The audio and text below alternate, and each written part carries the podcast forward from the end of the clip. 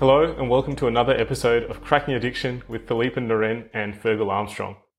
In the episode of Cracking Addiction today, we're going to be talking about GHB, or gamma hydroxybutyrate, but we'll also briefly touch on its prodrugs, GBL, gamma butyrolactone, and 1,4-butanediol. So, Fergal, sometimes GHB is interchanged with GBL and 1,4-butanediol, but they do kind of interact in slightly different ways. Could you talk us through the differences between GBL, 1,4-butanediol, and GHB? Okay, so GHB is derived from GABA, as, as are the other two drugs we're talking about. And GHB um, is a agonist at the GABA A receptor and a partial agonist at GABA B receptor, and that's how it exerts its inhibitory function. Now, the other two drugs act in the same way as well. However, there are some differences. So, in the case of uh, GBL, we know that uh, at, at lower concentrations, it's able to exert a greater sedative effect. So, it's more potent milligram per milligram. And we also know that in the case of butane butanediol, we know that it's metabolized by uh, different mechanisms, including acetaldehyde dehydrogenase. So it, its its effect can vary depending on the activity of that enzyme, and so it's less predictable. So uh, overall, they they tend to act in the same mechanism, but they may have different clinical effects because of either different potencies or different kinetic metabolism rates. So uh, they, they are part of the same family and they can all be thought of as potent inhibitors of brain function. Absolutely. Now, something I found quite interesting in that in our lives as addiction medicine doctors, we mainly see people who use GHB recreationally. But GHB does actually have some medical mm. and clinical effects. Uh, could you expand a bit more about the the yeah. medical indications um, and conditions that GHB has been used for? So we know that it's a potent GABA agonist, so it's a potent inhibitor of the brain, but it also increases the amount of slow wave sleep that's uh, restorative sleep in the brain. And we and as an indirect effect, that also then increases growth hormone. Now, in Italy, GHB is used as a drug for replacing alcohol. So it's a harm reduction intervention. So just as in Australia that we would use baclofen to reduce craving for alcohols, in, in, in, in Italy, they use GHB. And so you have GHB clinics in Italy. You just go and you get dosed and off you go for a week. The other medical indication is um, when we're talking about narcolepsy. And so remember, I said that it increases slow wave sleep. So narcolepsy is a disorder of sleep, and it, GHB is used to treat or prevent the REM intrusion into normal daytime wakening, and also to give people a good night's sleep at night. Now, the the other indication for GHB again relates to sleep and it can be used to treat fibromyalgia because we know that fibromyalgia is related to sleep deprivation, and people who have uh, poor sleep tend to experience worsening symptoms of GH of, of, of pain and fibromyalgia. So the GHB has been heroically, I would I would argue, somewhat heroically being used to ensure sleep in those patients, and that actually is a, a, a known uh, reason for, for doctors to be prescribing GHB. Now, I also said that GHB indirectly increases growth hormone surges, and so therefore GHB is used in the bodybuilding fraternity and misused in the bodybuilding fraternity to elevate growth hormone levels to increase muscle mass. So it has got a wide range of downstream clinical indications or uh, or indications for misuse, as the case may be, but it all boils down to it's an inhibitory drug in the brain.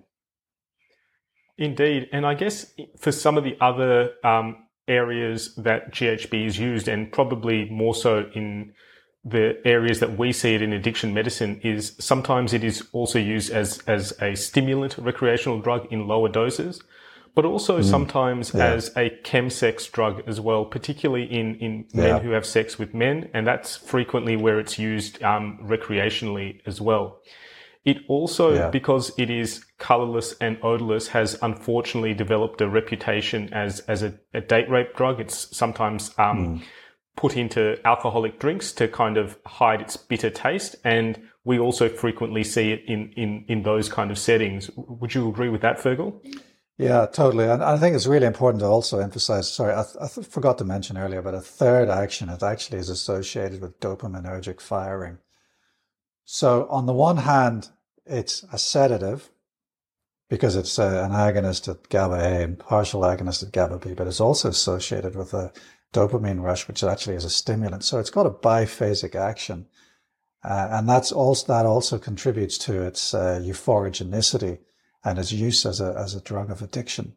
In, in the situations that you've already described, so we've got, you know, the, the date rape chemsex uh, situation as well as just pure euphoria. And with regards to, to how GHB is used, it's most commonly in Australia anyway used orally, but it can be insufflated rarely injected, and also uh, absorbed mucosally. Uh, but when when it's being used in, in more medical terms, as you've mentioned in Italy, it my understanding is it comes as a GHB uh, sodium salt. Is is that correct? Yeah, it is, and it's also then dissolved into water. Um, but going back to the to the to the to its use in Australia, I mean, it does, as you say, it does have this bitter taste. So I often think of it as the martini cocktail of of um, uh, misused drugs because I don't like martinis because they are bitter and there's too much salt. But for that very reason, GHB is actually mixed in with martinis. You know, so you know because it is so bitter, you can take you can uh, detect the taste in your if, if it's been added to your drink, if your drink has been spiked, if you're drinking something sweet. But uh, you can't really detect it if it's uh, in a martini.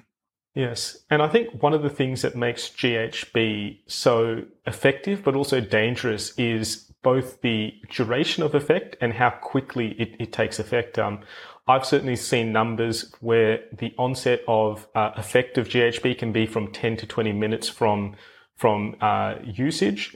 Peak usage um, can occur within 45 to, to 90 minutes.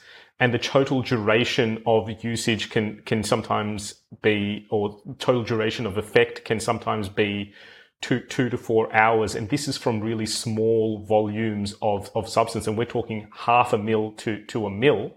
And the thing to be aware of as you said earlier fergal when you were talking about gbl because gbl is is the prodrug uh you must not take the same dose of GBL as you would GHB because you could um, overdose. And sometimes with GHB, it's yeah. a half a mil or even 0.1 of a mil can be enough to, to, to overdose. Have, mm. have you seen things similar to that? Yeah, totally. So I think the, the, do- the dosing is absolutely critical and there is a biphasic dose response. So at very low doses, it causes euphoria. Then at moderate to higher doses, it then causes drowsiness, respiratory depression, and coma.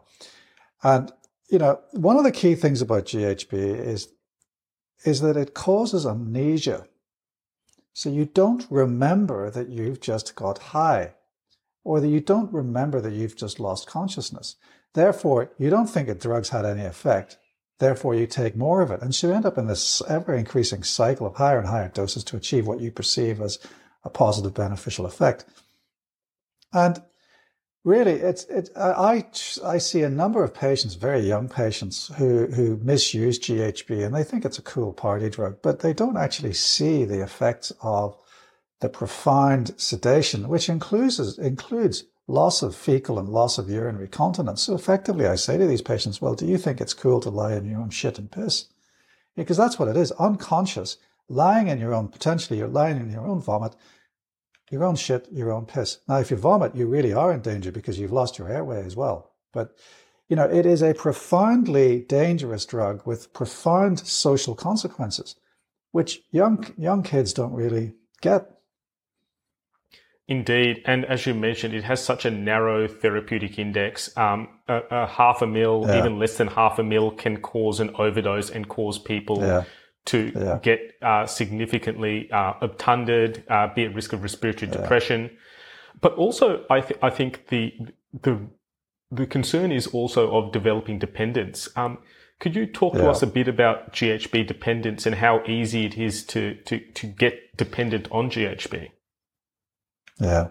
Well, I go back to my previous comment about the amnesia. So you don't remember that you've just got high. So that's one of the reasons why you end up with escalating doses. But really, it's very easy to get dependent on GHB very quickly. So tolerance is a is a, is a big issue. There are a couple of hallmark uh, risk factors I, I use for dependence. If you're using every day, if you're using more than 20 mils, if you're using multiple doses throughout the day, so you know three to four times in the day, and if you're using at night, or if you're waking up to have to use at night, these are really high risk um, indications for potentially a high risk GHB withdrawal. And I suppose out of all of them, it's the total volume in the day. If you're using more than 20 mils a day of, of one milligram per mil, which is more than 20 milligrams, you're using 20 milligrams a day. That really worries me in terms of how dangerous is your, is your withdrawal going to be. And I think the thing also to be mindful of is is two other things is that GHB can have a stacking effect. So if say your first dose is one mil you really need to be aware that the effects are additive and that the next dose should potentially be a bit lower just to try and mitigate against harms.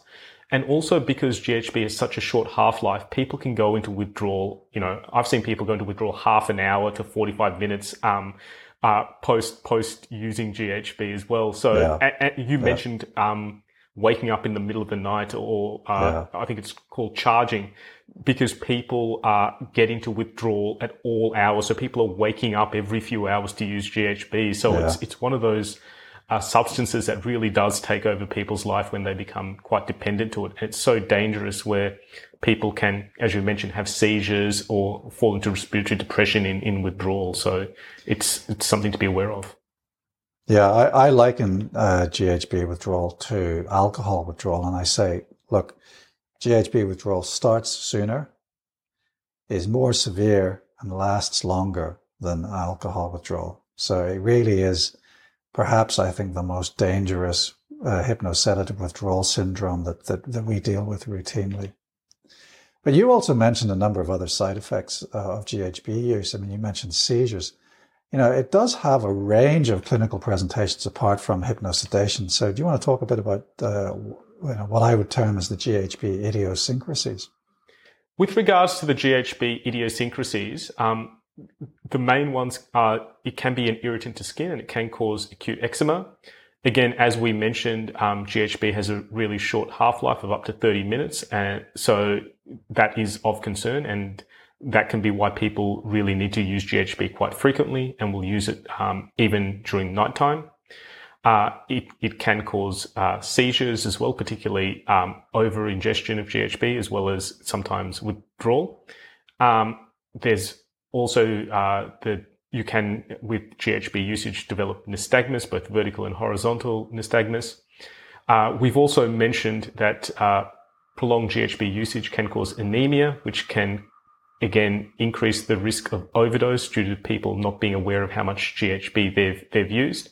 And also, GHB can cause hypothermia as well. So those are the common um, GHB idiosyncrasies.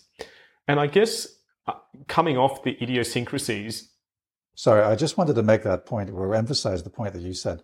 It's really important to understand that hypnosedatives, in particular GHB, even in intoxication can cause seizures. So when you're seeing someone with, who presents with seizures in the context of GHB use, it's not automatically a withdrawal phenomenon. Everybody thinks that seizures equals withdrawal, but GHB intoxication can cause a withdrawal. Sorry, GHB intoxication can cause a seizure, as can alcohol intoxication. So these hypnosedatives in intoxicating doses can cause seizures, even though we assume that seizures are a manifestation of withdrawal. So you really do have to be very careful because the management of GHB intoxication is not benzodiazepines. Absolutely. And I guess following on from that, Fergal, what's the acute management of, of GHB intoxication? Because it, it is one of those, uh, those things that we do sometimes see where people present intoxicated with, with GHB. So if you're watching in the community, the key thing to understand is that the management of GHB intoxication is to call emergency services because the, of the risks of that profound sedation and that profound risk to the airway and the, the risk to loss of life. And that's a really profound statement and something that we do really need to, to harp on about at how severe um, acute intoxication with, with GHB is. And I guess in this episode of Cracking Addiction, we've covered a lot. We've talked about GHB, its its prodrugs, um, GBL and 1,4-butanediol, the dosing, the short half-life of GHB, the symptoms of intoxications, and this role of supportive management in GHB intoxication. So we've covered quite a few areas, and in the next episode of Cracking Addiction, we'll expand on how to manage GHB withdrawal. So thanks very much for your attention on this episode of Cracking Addiction, and bye for now.